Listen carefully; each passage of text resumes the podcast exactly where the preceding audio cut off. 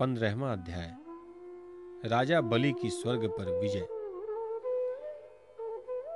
राजा परीक्षित ने पूछा, भगवान श्री हरि स्वयं ही सबके स्वामी हैं, फिर भी उन्होंने दीनहीन की भांति राजा बलि से तीन पग पृथ्वी क्यों मांगी?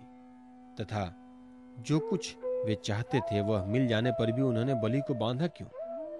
मेरे हृदय में इस बात का बड़ा कौतूहल है कि स्वयं परिपूर्ण यज्ञेश्वर भगवान के द्वारा याचना और निरपराध का बंधन ये दोनों ही कैसे संभव हुए? हम लोग यह जानना चाहते हैं।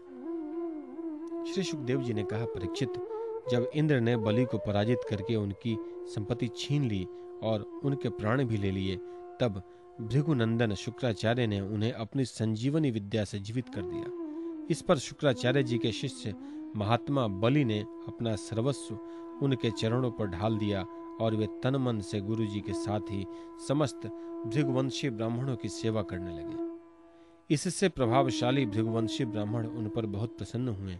उन्होंने स्वर्ग पर विजय प्राप्त करने की इच्छा वाले बलि का महाभिषेक की विधि से अभिषेक करके उनसे विश्वजीत नाम का यज्ञ करवाया।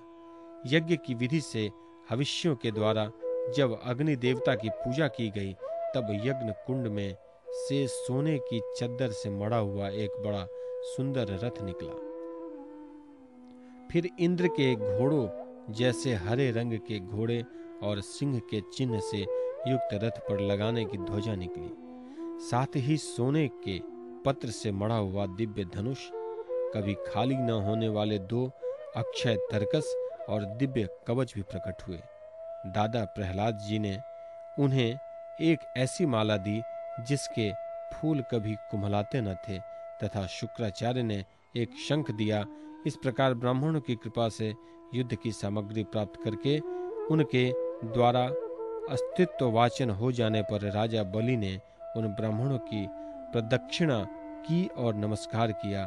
उसके बाद उन्होंने प्रहलाद जी के संभाषण करके उनके चरणों में नमस्कार किया।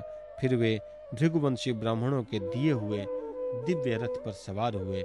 जब महारथी राजा बलि ने कवच धारण कर, धनुष, तलवार, तरकस आदि शस्त्र ग्रहण कर लिए और दादाजी की दी हुई सुंदर माला धारण कर ली, तब उनकी बड़ी शोभा हुई।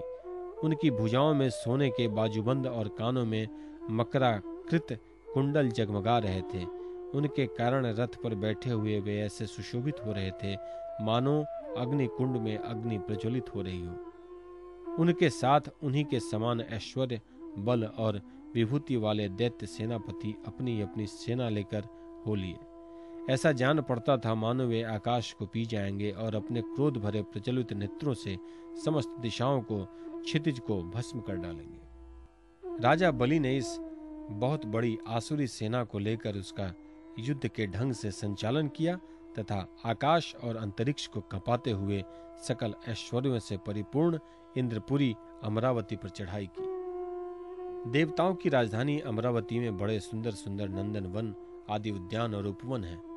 उन उद्यानों और उपवनों के पक्षियों के जोड़े चहकते रहते हैं, मधुलोभी भंवरे मतवाले होकर गुनगुनाते रहते हैं लाल लाल नए नए पत्तों, फलों और पुष्पों से कल्प वृक्षों की शाखाएँ लदी रहती हैं वहाँ के सरोवरों में हंस, सारस, चकवे और बतखों की भीड़ लगी रहती है। उन्हीं में देवताओं के द्वारा सम्मानित देवांगनाएँ जल क्रीड़ाएँ करती हैं। ज्योतिर्मय आकाश गंगा ने खाई की भांति अमरावती को चारों ओर से घेर रखा है। उसके चारों ओर बहुत ऊँचा सोने का परकोटा बना हुआ है, जिसमें स्थान स्थान पर बड़ी बड़ी अटारियाँ बनी हुई हैं। सोने के किवाड़ द्वार द्वार पर लगे हुए हैं और स्फटिक मणि के गोपुर नगर के बाहरी फाटक हैं। उनसे अलग अलग बड़े बड़े राजमार्ग हैं। स्वयं विश्वकर्मा ने ही उस पुरी का निर्माण किया है। सभा के स्थान, खेल के चबूतरे और रथ चलने के बड़े बड़े मार्गों से वह शोभायमान है। दस करोड़ विमान उनमें सर्वदा विद्यमान रहते हैं और मणियों के बड़े बड़े चौराहे एवं हीरे और मुंगे की वेदियाँ बनी हुई हैं। वहाँ की स्त्रियाँ सर्वदा सोलह वर्ष की ही रहती हैं। उनका यौवन और सौंदर्य स्थिर रहता है। वे निर्मल वस्त्र पहनकर अपने रूप को छटा से इस प्रकार देदीप्यमान होती हैं, जैसे अपनी ज्वालाओं से अग्नि। देवांगनाओं के जूड़े से गिरे हुए नवीन सौगंधित पुष्पों की सुगंध लेकर वहाँ के मार्गों में मंद मंद हवा चलती रहती है। सुनहली खिड़कियों में से अगर की सुगंध से युक्त सफ़ेद धुआँ निकल निकल कर वहाँ के मार्गों को ढक दिया करता है।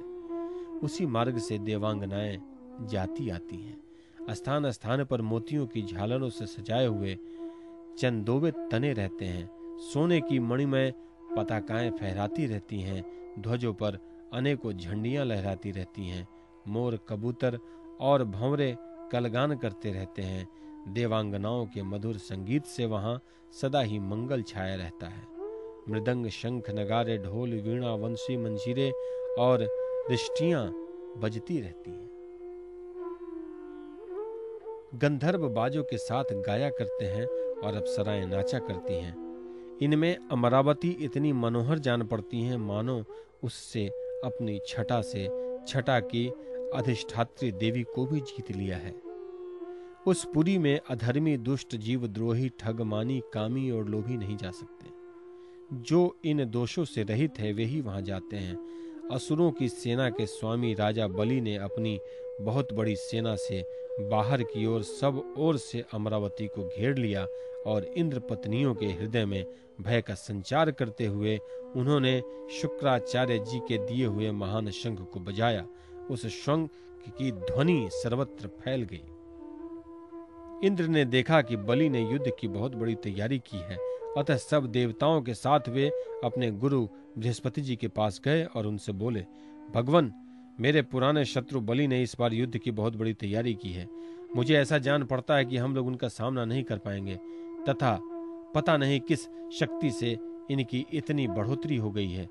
मैं देखता हूँ कि इस समय बलि को कोई भी किसी प्रकार से रोक नहीं सकता। वे प्रलय की आग के समान बढ़ रहे हैं और जान पड़ता है मुख से इस विश्व को पी जाएँगे। जीव से दसों दिशाओं को चाट जाएँगे और नेत्रों की ज्वाला से दिशाओं को भस्म कर देंगे। आप कृपा करके मुझे बतलाइए कि मेरे शत्रु की इतनी बढ़ती का, जिसे किसी प्रकार भी दबाया नहीं जा सकता, क्या कारण है? इसके शरीर, मन और इंद्रियों में इतना बल और इतना तेज कहाँ से आ गया कि इसने इतनी बड़ी तैयारी करके चढ़ाई की है? देवगुरु बृहस्पति ने कहा, इंद्र, मैं तुम्हारे शत्रु बलि का उन्नति का कारण जानता हूँ। ब्रह्मवादी भृगवंशियों ने अपने शिष्य बलि को महान तेज देकर शक्तियों का खजाना बना दिया है। सर्वशक्तिमान भगवान को छोड़कर तुम या तुम्हारे जैसा कोई भी बलि के सामने उसी प्रकार नहीं ठहर सकता, जैसे काल के सामने प्राणी। इसलिए तुम लोग स्वर्ग को छोड़कर कहीं छिप जाओ और उस समय की प्रतीक्षा करो जब तुम्हारे शत्रु का भाग्य चक्र पलटे। इस समय ब्राह्मणों के तेज से बलि की उत्तरोत्तर वृद्धि हो रही है। उसकी शक्ति बहुत बढ़ गई है। जब यह उन्हीं ब्राह्मणों का तिरस्कार करेगा, तब अपने परिवार परिकर के साथ नष्ट हो जाएगा। बृहस्पति जी के देवताओं के समस्त स्वार्थ और परमार्थ के ज्ञाता थे। उन्होंने जब इस प्रकार देवताओं को सलाह दी, तब वे स्वेच्छानुसार रूप धारण करके स्वर्ग छोड़कर चले गए। देवताओं के छिप जाने पर विरोचन नंदन बलि ने अमरावती पुरी पर अपना अधिकार कर लिया और फिर तीनों लोकों को जीत लिया।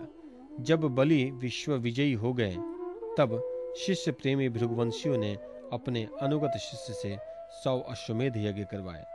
उन यज्ञों के प्रभाव से बलि की कीर्ति कौमुदी तीनों लोकों से बाहर भी दस दिशाओं में फैल गई और वे नक्षत्रों के राजा चंद्रमा के समान शोभायमान हुए। ब्राह्मण देवताओं की कृपा से प्राप्त समृद्ध राज्य लक्ष्मी का वे बड़ी उदारता से उपभोग करने लगे और अपने को कृत्य कृत्य सा मानने लगे।